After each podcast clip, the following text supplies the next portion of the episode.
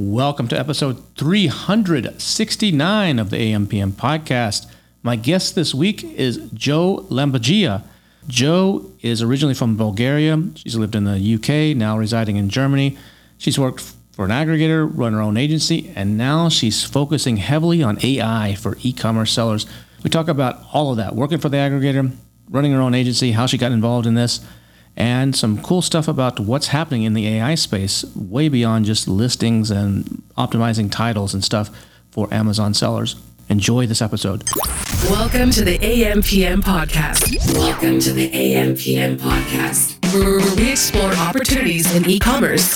We dream big and we discover what's working right now. Plus, plus, this is the podcast where money never sleeps. Working around the clock in the AM and the PM. Are you ready for today's episode? I said, I said, are, are you, you ready, ready? Let's do this. Let's do this. Here's your host, Here's your host Kevin King. Kevin King. Jo Lambadjieva. Did I get that right? Yes, Kevin, you did it wonderfully. Uh, all right. Welcome to the AMPM podcast. How are you doing? Thank you so much for having me. I'm doing really great, though I have to admit a little bit nervous because it's such an honor to be on this podcast with you. So, yeah, I'm really well, I'm glad to ha- I'm glad to have you here. I think we met. Where did we meet through the through the Billion Dollar Seller Summit, right? Yes, two years ago. That was my first Billion Dollar Seller Summit, and um, yeah, I just keep coming back. I know. Now, now we got you. Now we got you addicted. I know. Can't I can't I can't stop coming to all of your fabulous events. so you did you did the first one in Austin and then you did Puerto Rico, right? Yeah. Yeah. And you're considering doing Hawaii, right? Oh yeah. I mean, honestly, Hawaii has been like last time I told you, Hawaii has always been a bit of a dream of mine. And to add um, going to the billion dollar seller summit will be extra package. What is about the billion dollar seller summit that you actually like? Uh, how did, actually how did you first hear about it? Uh, I yeah, I am a bit of a researcher. So when I go for, I mean, you know, we are in the Amazon world, and we all know how to research well a product. And so this is the way I was thinking about finding a really good event where I can network, but also learn a lot from sort of the best of the best. And then I started researching um, what events are there out there for sellers and so, research, research, research. I got to obviously, I had heard your name many times. I have um, seen the Freedom Ticket, and I was like, okay, wow, this this is this is amazing. The lineup looks great, and so I was looking for yeah for an event where I can really up um, up my game in terms of knowledge, and I found it. Awesome. And it's not just not just the knowledge. You've made some good connections through there too, right? Yeah, I mean, I have to say, like the Amazon community is really amazing. Uh, I thought that it's going to be one of those events where you know you go, you have maybe a couple of drinks after the event, but then that's it. But actually, what you find is you make new friends. It's so natural. You feel really like you've known these people for a while, and actually you don't. And then when you come back for the next event next year, you just basically pick it up from where you left and you really have one of some of the best learnings i got were over dinners uh, in between uh, sort of uh, drink pickups uh, in the bar and you just actually end up talking about so many really interesting tips and tricks but then also you just get to get to learn um, and get to know so many nice people so it's great and then the we have a WhatsApp group that's like you know sometimes these these events they set up like a WhatsApp group for people at the event so you can like communicate like hey where, where's everybody meeting tonight? Or what's everybody doing? But this WhatsApp group from Puerto Rico actually it started in Austin but especially since Puerto Rico has just been like every day.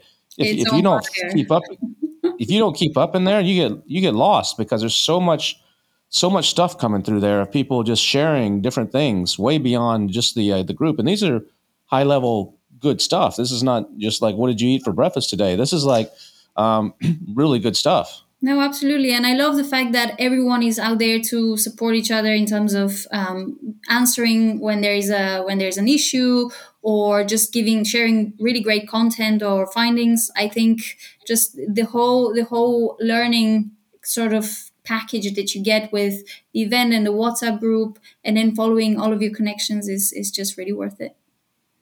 Now you're based in Europe, right? You're originally from Bulgaria, correct? That's right. And, then, but you're living in Germany right now, uh, or But you did live in London for a while too, right? That's it. I am. I'm bouncing, bouncing around all around. Um, as you said last time, a bit of a digital nomad. Um, though I hate that term. Um, but yeah, I'm originally from Bulgaria. I moved to the UK when I was 18, and in the last five years, I've been living in Cologne in Germany, and so I like to travel. Cologne's a nice city. I've been there. That's a that's a cool place. It is. It's a great. I. I, I like that. So so you're when you uh, after you graduated university, you started doing some got into like marketing or something like that. weren't you doing like some sports marketing or something along those lines? Yeah, so actually, I by education I studied finance, um, but quickly realized that I don't really see my whole life wearing a suit or being particularly serious. I have a quite a personality, and I felt like actually career in finance not for me. And so after this, I decided, you know what, I'm going to give it a shot with um, just generally marketing, and I actually started my career in a fairly old school um, media agency.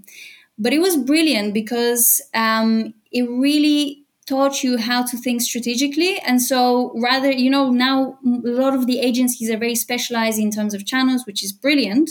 But um, what a lot of what a lot of the marketers sort of miss in terms of thinking is this kind of like bigger, broader picture about where your audience is and what how does your audience consume media and how do you solve these pain points. And so it was a great experience to actually really think about um, marketing from this perspective to like really find the audience and then build a plan around it. So that was the start. But then at the geek I am, and I love data, um, I kind of figured out that, you know what, uh, e commerce and digital marketing is my vibe. And so I moved to a sort of a specialist digital marketing agency where I did everything from um, sort of strategies for um, selling really luxury lingerie to uh, cricket tickets to um, just anything around. And so I really cut my teeth in terms of thinking of this wider e-commerce strategy. Um, and yeah, it was it was a great experience. So from so from La Perla to cricket. Yes, indeed. they used to call me in my agency the cricket queen because I just knew so well how to sell tickets to cricket audiences. Go figure, a Bulgarian that really knows cricket. So you're doing this, but what? How did you stumble into the Amazon's place? Did someone just offer you a job, or were you research? Like you said, you're a researcher. Were you researching different things, and this looks interesting, or how did you stumble into Amazon? Yeah, so you know, it's um a sort of like part of my role was a lot about building strategies for these e-commerce companies, and we had regularly um, companies like different providers coming and sort of selling what they what they had to offer. And one of those uh, service providers was Amazon, which in 2000 it was around 2016 2017. Amazon wasn't really so big in the UK. Um, and I remember a lot of our clients at the time were kind of snubbing it because it wasn't really sexy. Um, you know, you had quite limited creative abilities in terms of um, how your page looked, and they weren't necessarily seeing kind of the bigger picture in terms of how much this would grow. Um, but I, I just thought, hey, you know what? Um, I know exactly how difficult it is to leverage audiences on um, paid social, how difficult it is to, you know, make Google AdWords work. Um, but actually, you know, when you look at Amazon, you have all of these sort of different elements in one, one audience in one place. And I thought this is going to have a huge potential for brands. And so I started just doing uh, evenings and weekends, just reading everything I could um, that to, to learn about Amazon. And then in mid 2018, I decided to start my own Amazon specialist agency, um, which grew really, really quickly. Um, we got in two years, we got more than 20 big brands. Um, we're working with anyone from PZ Cussons to Panasonic to Hill's Pet. Um, and so, yeah, that's how my Amazon journey began. And then uh, in You the did that alone, or with a partner, or was it Yeah, just so- yours? Or yeah i did it with a partner and we sort of uh, were we were launched it as part of a, a bigger agency so we had this kind of like bigger agency support but it was very much a, like a specialist hub which was just catering to amazon brands okay, so the bigger agency had a lot of connections with some of the clients, and then then you guys were like the specialty division within that agency, kind of. Yeah, But it was your own business, or you just had a partnership.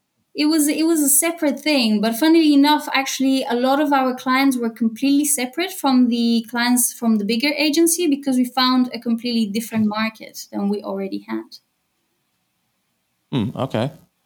And so, so that uh, you did that, and then did that evolve into something else, or that you're still running that uh, now?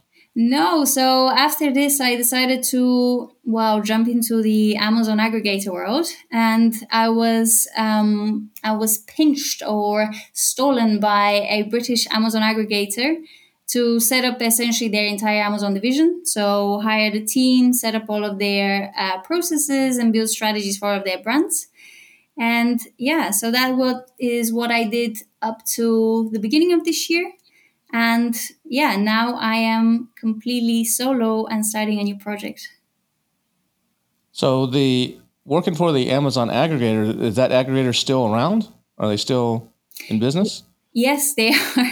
They are still in business, uh, but they are sort of refocusing much more on e-commerce. So they were uh, on sort of wider e-commerce, so D2C, and um, what they are looking for is to diversify a bit their portfolio. As you know, Amazon aggregators are having tough time, and so they needed to sort of refocus on a slightly different strategy.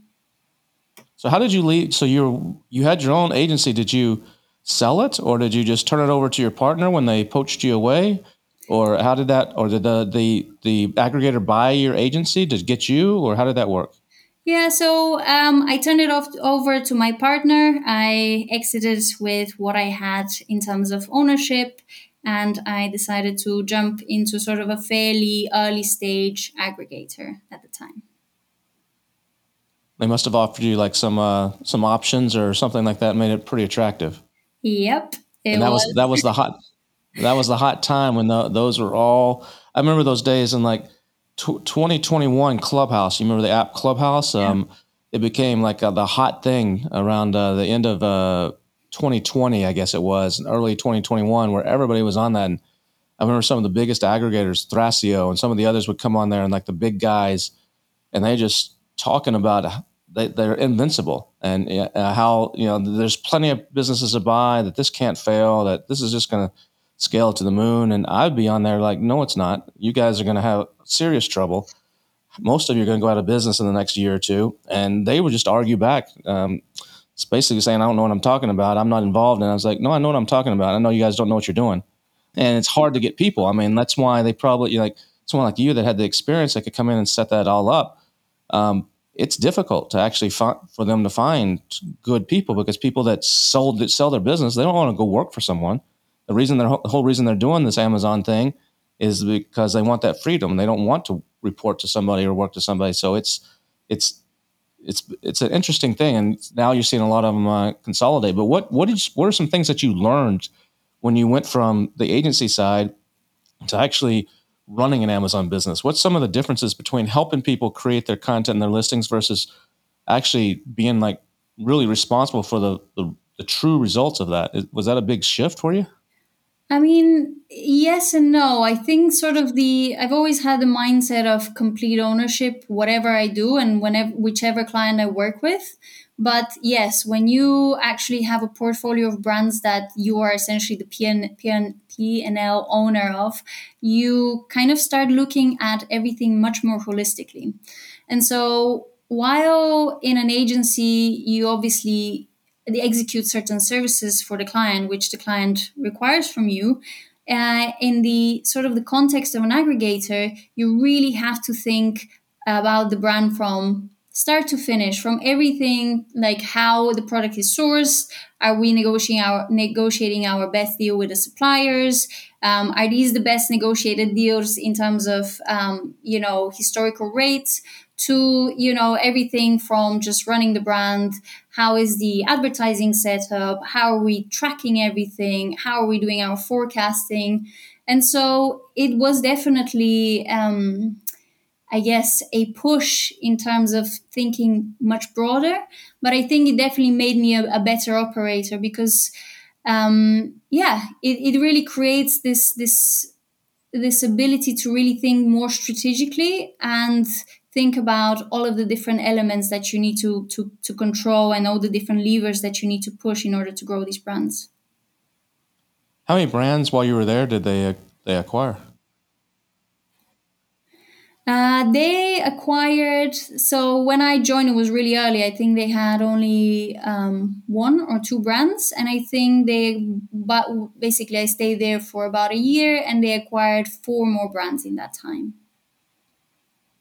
What was the most difficult thing when you would bring on a new brand? Was it just figuring out what these guys had really been doing, or was it integrating it into the system, or what, what, what was the most difficult thing when a new brand would be brought on, whether you're an aggregator? I mean, you, you learn from the aggregator side, but if someone else out there is listening and wants to buy a brand, what's what what are the biggest challenges bringing that into into your ecosystem? Yeah, I think the the sort of the challenges get removed the better your due diligence. So the due diligence process is absolutely essential in terms of really getting under the skin of the brand and really understanding how it functions, um, understanding also the the category and the customer. I think you know as much as a, a brand can be a great operator from the point of view of you know selling a lot of product and having everything optimized there is the sort of the the big dif- difference in terms of is this just flogging a lot of product or is there actually a brand there and so once you understand what you're working with, then you actually start unraveling okay, so how does this work? And so, one of the main challenges is to really extract all of the information that you need from the seller. And that actually is not always so easy. And so, one of the processes that is installed pretty early on is uh, right after the due diligence and right after we decide okay we're acquiring this brand we go through a an extensive uh, workshop processes so like we have for example about 100 different questions in terms of different areas where the seller has to provide us with very detailed information everything that they know uh, everything they know about the customer. And we take our time to really onboard the brand in this way. Cool. And so did all of those brands work out, or did some of them sometimes once you even after doing your due diligence, did some of them like, eh, this wasn't quite what it was uh, we we thought it was? Well, I think the reality is that um, with some brands, I think they needed a little bit longer time to to really start yeah kicking off the brands that i was really looking after they all grew um, at least 100% year on year but then there was ones that are like slightly more heavy in the D2C part, which, you know, we thought that we can actually grow much easier with existing customers, etc. But um, yeah, sometimes there is challenges, and you have to take a little bit longer to make them work. So, as a brand owner, you get pretty close to your product. A lot of people listening out there, they own their own brand. They're the ones that started it. They're the ones that sourced it. It's their their money, their blood, sweat, and tears, and it's their little baby. But when when well, what you're doing, they become your like adopted children, but they're not your. You, you didn't give birth to them. There's a little bit difference there, and you can you can see these these businesses from a different lens, a different perspective than someone who's super close to it. What do you think is something that, in your experiences in working with your agency and working with the aggregator, that you see that a lot of these mom and pop uh, Amazon businesses are not seeing? What what they what's what's something that they're just not quite getting that they need to be focusing on or they should be focusing on? Oh, it's it's there is so many different options for uh, answering that questions. I think it really depends on the seller. A lot of a lot of sellers I've seen um, then don't necessarily um, put together really rigorous processes.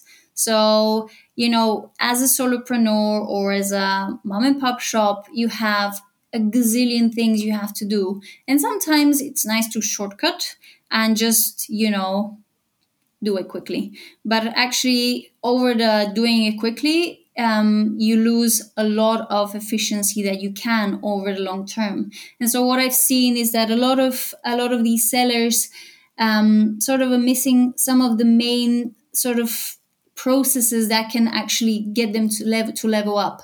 Another area I would say is forecasting and financials. I think I don't I don't necessarily think that a lot of sellers are really dissecting their p&l properly to understand okay where does their profitability get drained over time? What are the main levers that are actually like moving their performance? So i mean again i, I mentioned i'm a little bit of a geek but you really need to start understanding how every single metric is moving your performance and really start drilling down to all of all down the level to your individual CPC bids to you know um, your like your conversion rate but then like a level up to how for example your uh, logistics costs are moving along how it, basically seasonality affects your your profitability. So i think that's one skill set that is absolutely crucial in terms of growth and i think people are necessarily because it's not very sexy people are not necessarily spending that much time on mastering that. What would you recommend somebody that's maybe either ignoring that or not good at that do? Should they hire somebody? Should, is there a way to learn that? I mean, you have a finance background by training, so that's kind of in your blood. But for someone that's not, what's the best way to get a handle on creating these systems and and and getting a grip on their financials? Yeah, I mean, I have to say, being a seller in 2023, I think people are in a way very unlucky because it's become much more difficult to you know launch a product but at the same time they're very lucky because there's so much more resource out there. Um, and so i think there is so many great training courses um, but i think the best way to start is by just starting simple. Get your sort of uh, spreadsheet in one place get all of your costs start tracking your results. You know, we use, I mean, one of the tools that we use is Sellerboard. I mean, it's not the best, but, you know, it's a great start to actually looking at what's happening from your account and then starting to add layers and layers. And over time, you're going to start seeing trends and start to like understand, okay, how does everything kind of move and influences all of your other metrics. So I would say, start by collecting all that is happening from um, excess expense point of view from your performance point of view and start tracking these numbers visualize it make it easy for yourself to actually understand the data and then over time build sophistication. From what you've seen with the, the clients and the businesses you've worked with which do you think is better to have lots of skus you know like hundreds of skus or to have a handful of skus um, and manage a handful that are doing okay versus maybe hundreds where a couple are doing okay and the rest are just so so. Oh, that's uh, I think that's a no brainer. you want the fewer SKUs because it's also in the end we all know it is a cash flow problem. I think um, we know that Amazon doesn't pay the bills immediately, and if you have hundreds of SKUs, you firstly you increase your complexity, but then also it's just a nightmare from a cash point point of view. And I always am a firm believer of focus, focus, focus. The, I mean, there should be a portfolio diversification, but up to a point. And if you can focus and make these fewer SKUs much better, and you really can actually narrow down your main your main levers like you know how can you make your your image your title your product listing at least 1% better like every week every month then I would say that that will be a far better investment than trying to spread yourself too too thin, trying to manage too many SKUs. Now you mentioned earlier that the aggregator is kind of diversifying and going more D2C, more you know, um, just off of Amazon, maybe other marketplaces or direct to consumer. What are what are your thoughts on that? Should a lot of people be looking at that right now, or should they should they just be focusing on Amazon and trying to conquer that before they start worrying about going out there, or, what, what should they be doing? People are always wondering that question.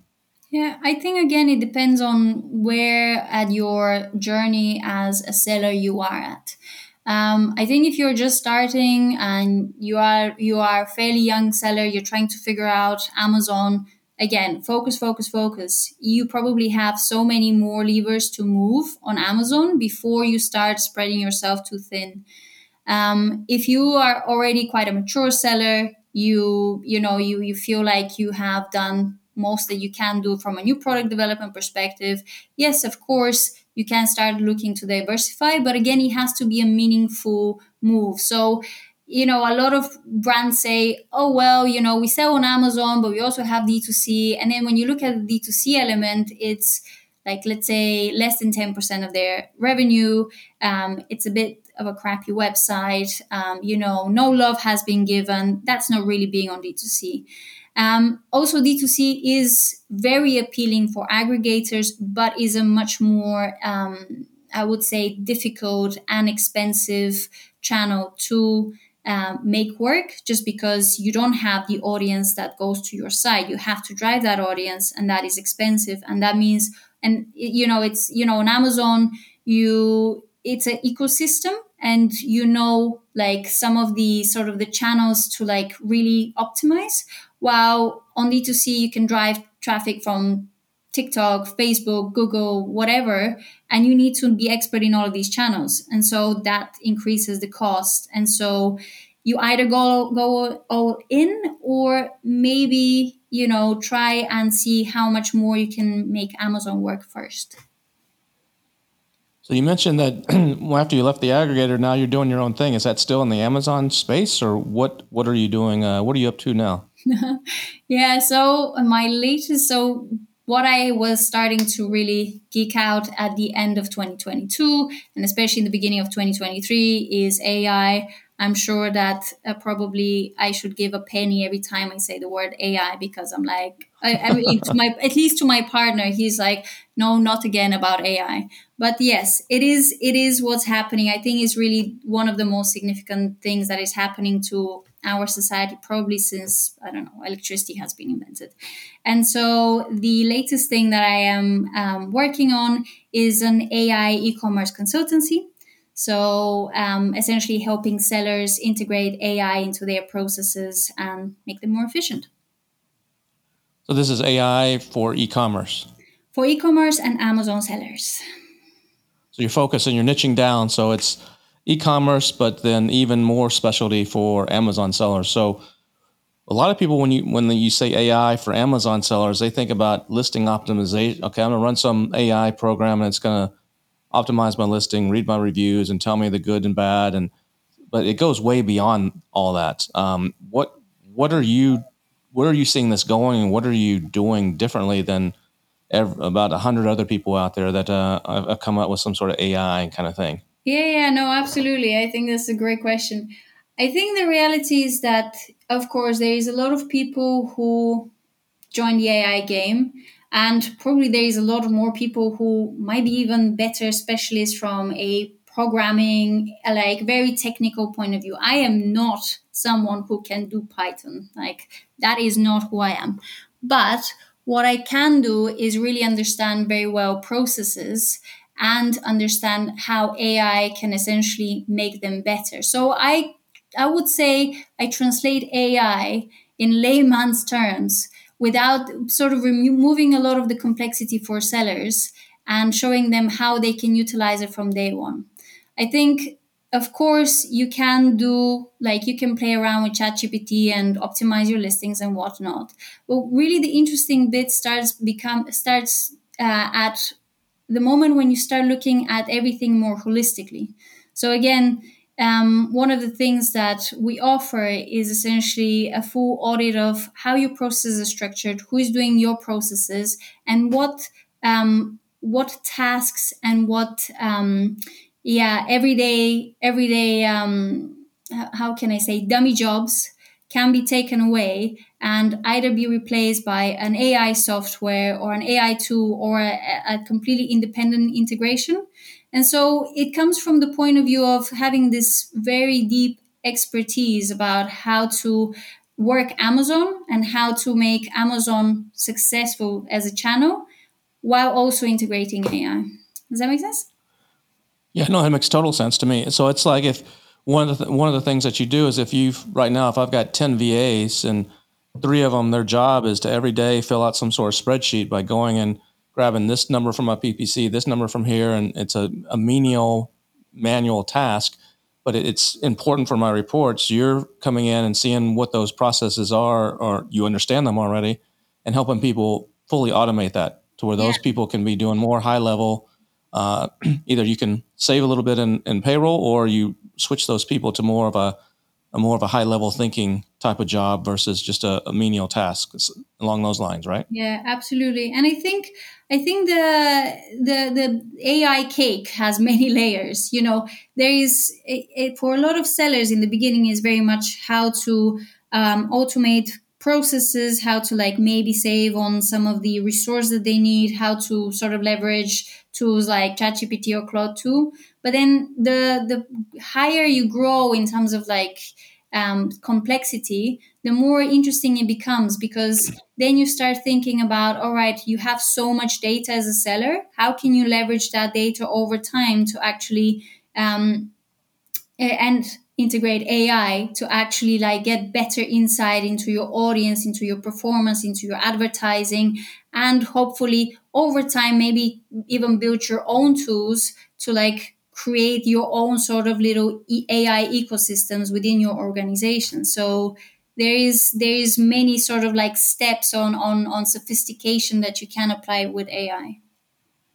Yeah, one of the cool things too, if you're working with like a D2C brand or an Amazon seller that has a lot of uh, customer data, either customer names or customer uh, and order data, you can actually have the AI go in and analyze all that and actually create two, three, four avatars of the customer that would be difficult uh, or painstakingly uh, long to do by hand. That it can instantly figure out these are the four types of customers you need to be targeting, and and switch up your ads and switch up your messaging and everything to target those if that that audience is big enough. There's there's lots of cool things you can do there. What uh, everybody knows, Chat has heard of Chat GPT, but a lot of people still haven't played with it. But uh, in our space, more and more people are starting to.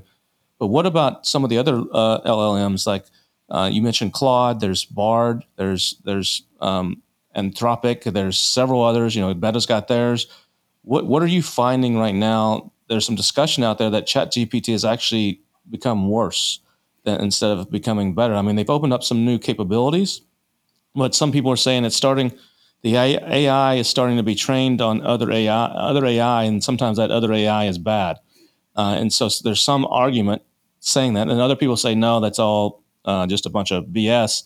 But what are your thoughts on which of the LLMs are the best right now? Where are you having the best success with, or what do you like the best? Yeah, so I would say yes, of course. Uh, there was, I think, maybe about four weeks ago, there was definitely a dip in ChatGPT's performance.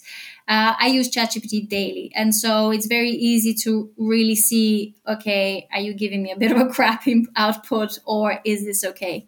Um, so yeah, about four weeks ago, I was doing a bit of a poo-poo job, but um, I think since then it, it's definitely improved. Now, what I actually so I've, I've I've tried most of the biggest ones. So I would say don't pay attention to Bard. Bard is a baby. We don't care about Bard.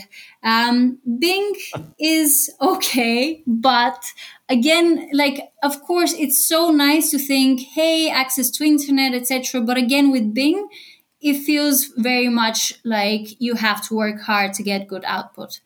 But um, so the two that I actually use daily, and I actually use them combined are ChatGPT and Claude 2. And Claude 2 is fantastic. Um, I think there is obviously there, you know, there is a lot of articles out there discussing the differences in terms of output between ChatGPT and Claude, in terms of uh, which one is is better in terms of text output, which is better in analysis. I would say, from my experience, ChatGPT is slightly better in terms of the sophistication of, of output, but Claude 2 has a massive benefit in terms of tokens. And so, for the listeners that don't necessarily know what tokens are, tokens are essentially how much input and output, how much data you can give to a an AI to train it and then how much output it can give you in the same prompt. And so, just to compare, ChatGPT has right now the utmost model has 32,000 tokens, but that's not even the publicly available option. The sort of the publicly available option with ChatGPT 4 is 8,000 tokens. So you basically give a prompt to ChatGPT, and ChatGPT gives you an answer, and you have to work with these 8,000 8, tokens, which is maybe around 6,000 words, which is not very much. But Claude has a hundred thousand tokens, and so you can really feed the beast and get really, really good outputs. So yeah, so I have found that actually combining the two, so maybe like analyzing a lot of data through Claude, summarizing that, and then feeding it to to ChatGPT actually gives me the best output. But yeah, I'm a bit of a geek. Interesting. Yeah, I've had to do that with with a token limitation on ChatGPT. Sometimes I want, I need to summarize a big document. Mm. Maybe it's some big scientific paper or some big sort of document, and I have to cut it into pieces uh, to feed it in there. You have to if it's a a 20 page document or something. Uh, I mean, there's some tools where it'll read a PDF, but I've ha- I haven't had great success with some of those. But I have to just do it in like five chunks or something. Feed like chapter one and two. Okay, summarize this. Chapter three and four. Okay, summarize this. Chapter five and six. Okay, summarize this, and then take all those summaries and then feed it back in again to make a master summary or a mm-hmm. master list. But you, but with Claude, I wouldn't need to do that uh, because the token is so much higher. That, that's that's uh, that's interesting. Um, where are you seeing this this AI stuff go? I mean, it's it, uh, some people are like, oh, that's just the next NFT. You know, it's the hype right now. It's the bandwagon everybody's jumping on. But uh, th- this is, you know, there's some smart people in this space that say it's overblown, uh, that the power is overblown, that its impact's overblown. What would you say to those those people? Ah, I would say you just wait. Um, I would say I I think there is definitely a bubble happening right now um, just like the internet bubble, this is probably going to end up in a bubble. There is, you know, every day. I mean, one of the things that I do is I curate uh, an AI for e-commerce and Amazon sellers newsletter, and so every week I go through, I don't know, hundreds of articles about new AI tools and new AI tech, and for sure there is a lot of crap out there. So there will be a bubble of um, sort of useless tools and uh, useless investment that has gone into AI because AI is the the hot potato right now. But if I really think about the capabilities, what this thing can really do for for businesses, I am so excited. I'm a little bit scared, but I'm so excited because um, look, just from a very basic perspective this can be your teacher this can be your brainstorm buddy this can be your uh, va this can this can like help you really build a plan. This can be your data analysis person. I mean i feel that for example for solopreneurs and for amazon sellers this is a no-brainer extra person um, in your team to help you with so much. And just from a, a pretty smart extra person, absolutely. a pretty smart and experienced extra person. Yeah, yeah, a person who has who sometimes been, gets drunk, sometimes gets drunk and talks some some uh, some gibberish, but uh, for the most part, it's a pretty smart uh, person. Hey, don't we all have a colleague that gets drunk sometimes, right?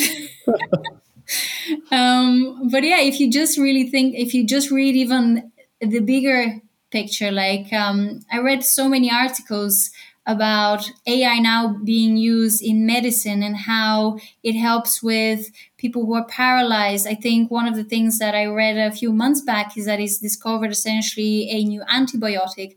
There is so many applications. I I don't know how people are not more excited. Yeah, and I think it's I think we're just on the cusp. I agree with you. I think there is a little bit of a bubble. There's what seven? If you go to there's an ai for that or some of these other directories there's seven eight ten thousand. Who knows by the time you're listening to this how many tools there are out there.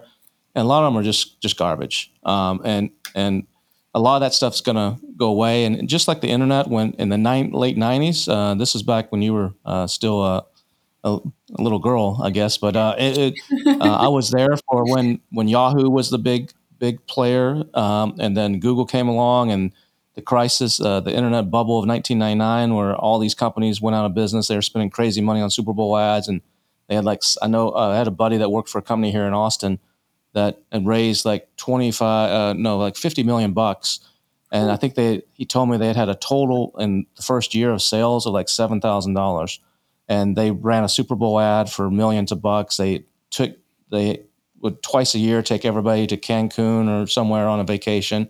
Just crazy, just crazy, stupid stuff. And that company went out of business about a year later, and I'm going over there and buying at auction some of their servers. Uh, and getting a, you know these back then when servers were like five thousand bucks, I, I got a server for three hundred bucks or something for our business, and I think you're going to see some of that same thing happen. But this tech, the the AI is here to stay, and it's going to revolutionize the world. And I think if you're not getting on the bandwagon now, you're going to be left behind. And now, as an Amazon seller, you have a perfect opportunity, and it makes sense. You have one of the best businesses where you could actually apply a lot of principles of it, and it's a it's a great brainstorming tool. It's a great analyst tool. It's a great it, it's it's great in a lot of ways, and it's going to continue to permeate everything even more because, because when quantum computing comes out, and I don't know if you know what quantum those listening what quantum computing is a, a different way of actually um, chip arch- architecture where the, everything right now is basically bits and bytes. It's zeros and ones. Everything in computing language is uh, it's on or off. But in a quantum computing, they're either all on or they're all off, uh, and it makes it speeds up things dramatically. And it takes a special chip. It takes a lot of energy, um, and that's in development right now. And it's probably going to be here in the next three to five, six years. Uh, on maybe at least not widespread, but it's going to start emerging. That's the next big thing. And just to give you an idea of the power of that, is I, I forget the exact number, so uh, these are not exact, but right now, if you have like a, a 16 character password uh, for your for your bank or something like that, it takes a, a computer to you know if, as long as you're using uppercase letters, lowercase letters, some symbols, you know the traditional uh, make it make it a tough password. It will take a computer something like 20 uh, 3,000 years or something like that mm-hmm. to actually break that, um, to actually go through all the permutations to actually figure that out. With quantum computing, you can do that in a, about uh, 45 seconds.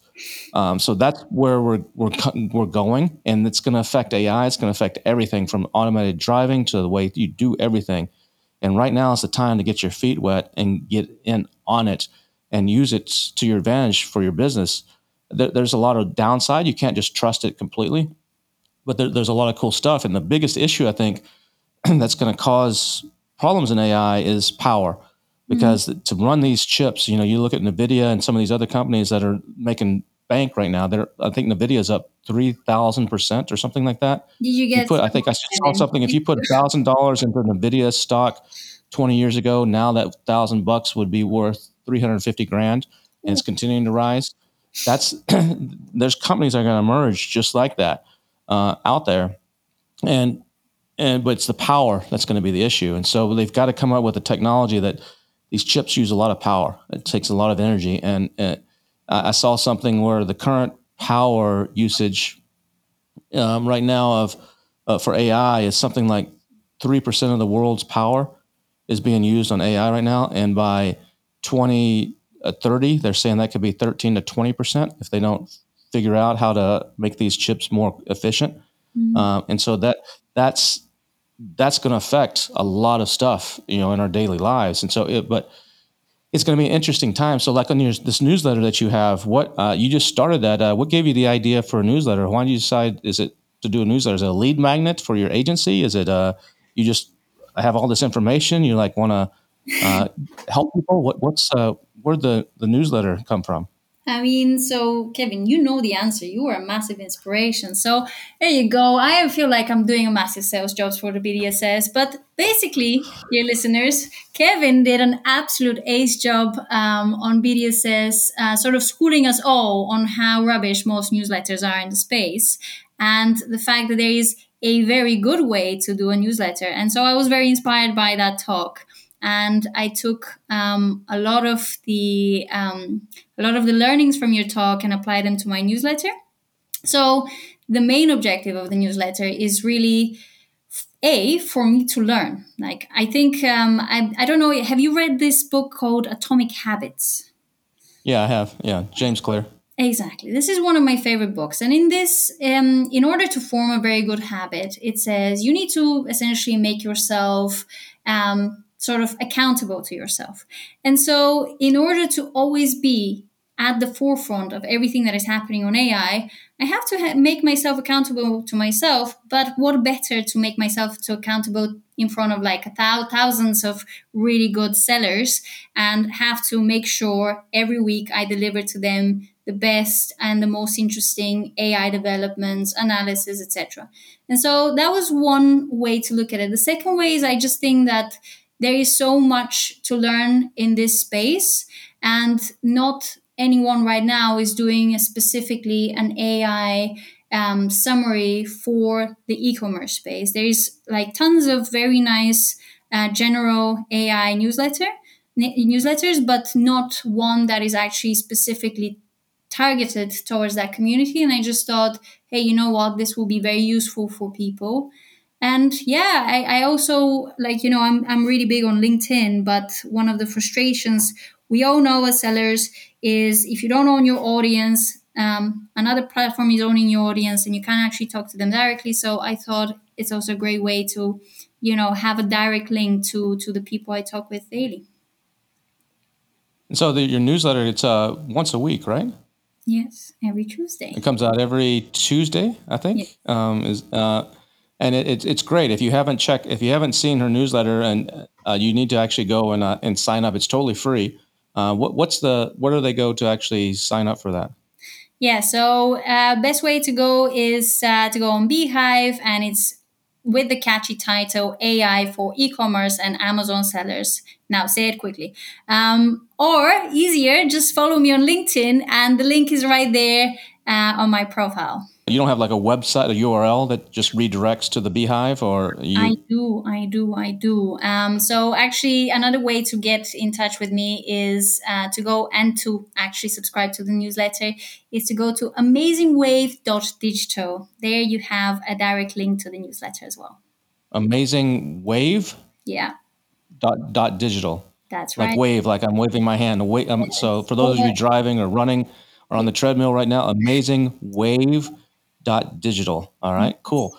Um, so what the, what's the biggest challenge in actually doing this newsletter? Is it just is it finding enough content or there's enough content out there? Is it just sitting down and, and putting it together? Is it deciding what's cool and what's not cool? What's the biggest uh, challenge that you're seeing on on doing a weekly newsletter? Because like you said, you're holding yourself accountable. If it doesn't come on uh, Tuesdays, people are going to be like, "Hey, what's going on here?" Yeah. Uh, and you lose some of that uh, that that touch with the audience.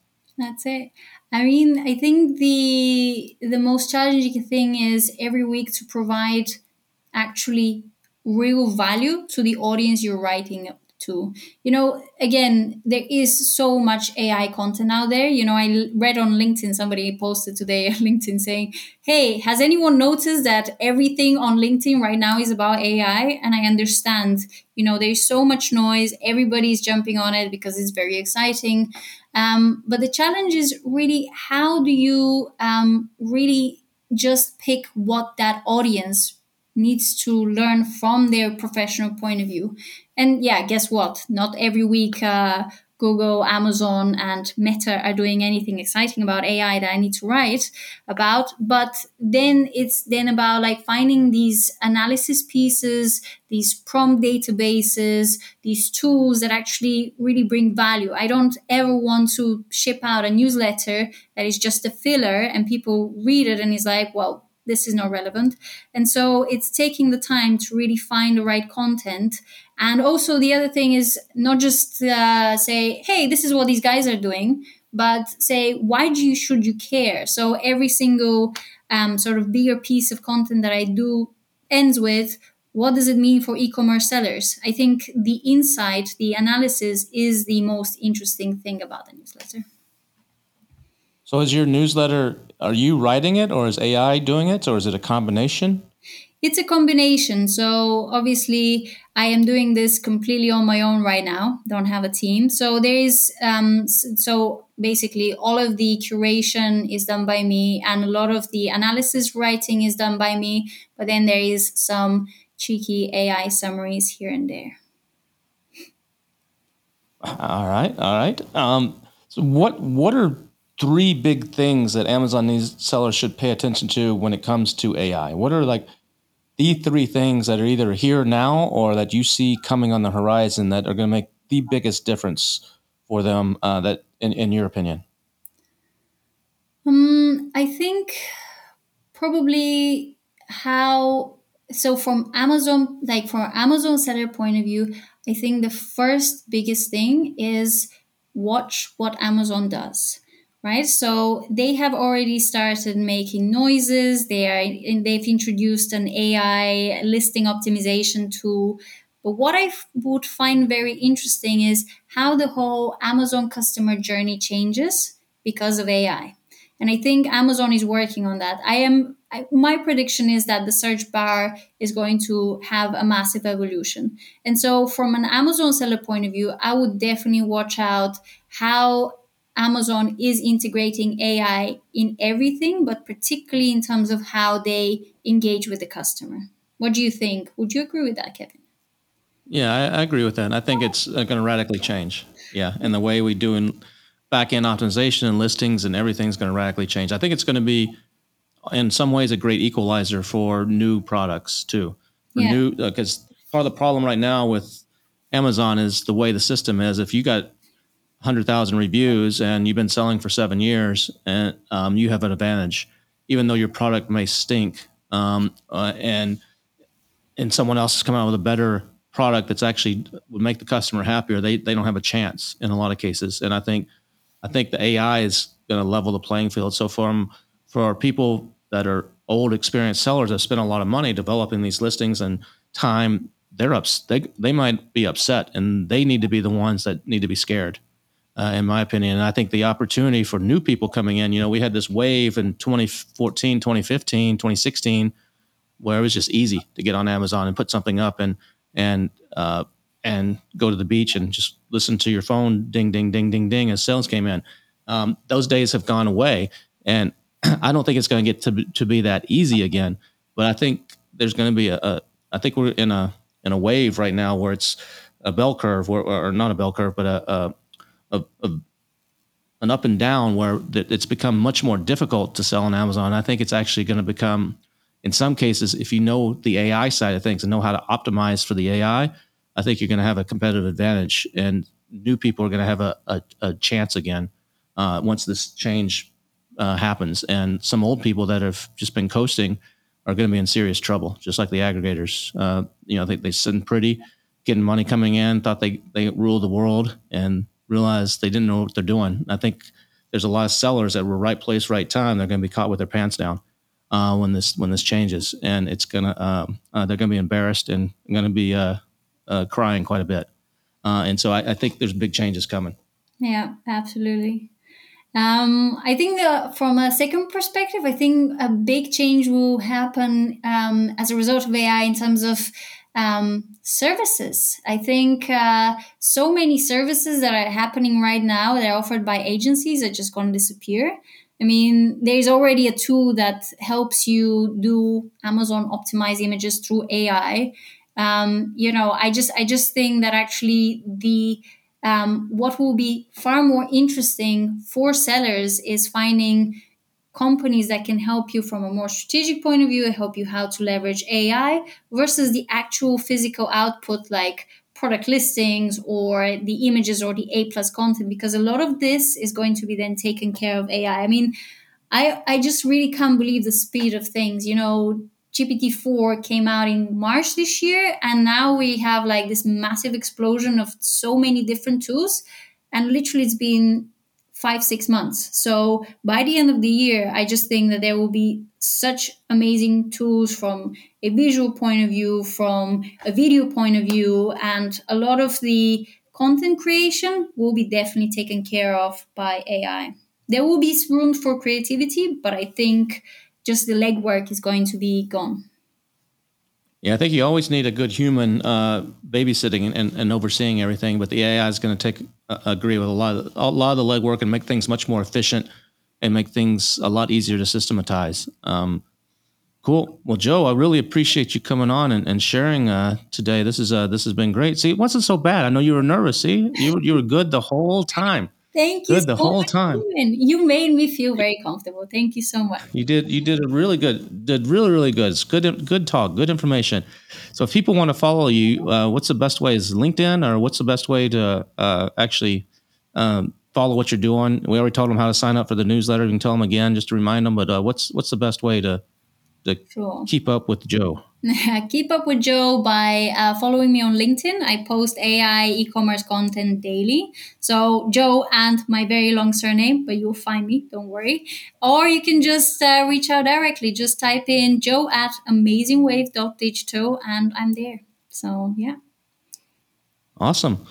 I will appreciate it again, uh, and I'm sure I'll be seeing you at another BDSS or at something in in the future. I'm excited to do so. All right. Thanks, Kevin. Thanks. Great stuff this week from Jo. Really love uh, the AI stuff. AI, you know, it's a hot topic right now. A lot of people are talking about it. It's the big buzz, but it's seriously something you need to pay attention to. And the tools that are coming and the changes that are going to be coming on Amazon and the way we do things, I think is going to be radically changing over the next uh, six months to a year. And it's going to alter the landscape like we talked about in this episode. So if you haven't started diving into that, start paying a little bit of attention to that, subscribe to her newsletter, and try to stay up to date on what is happening in that space.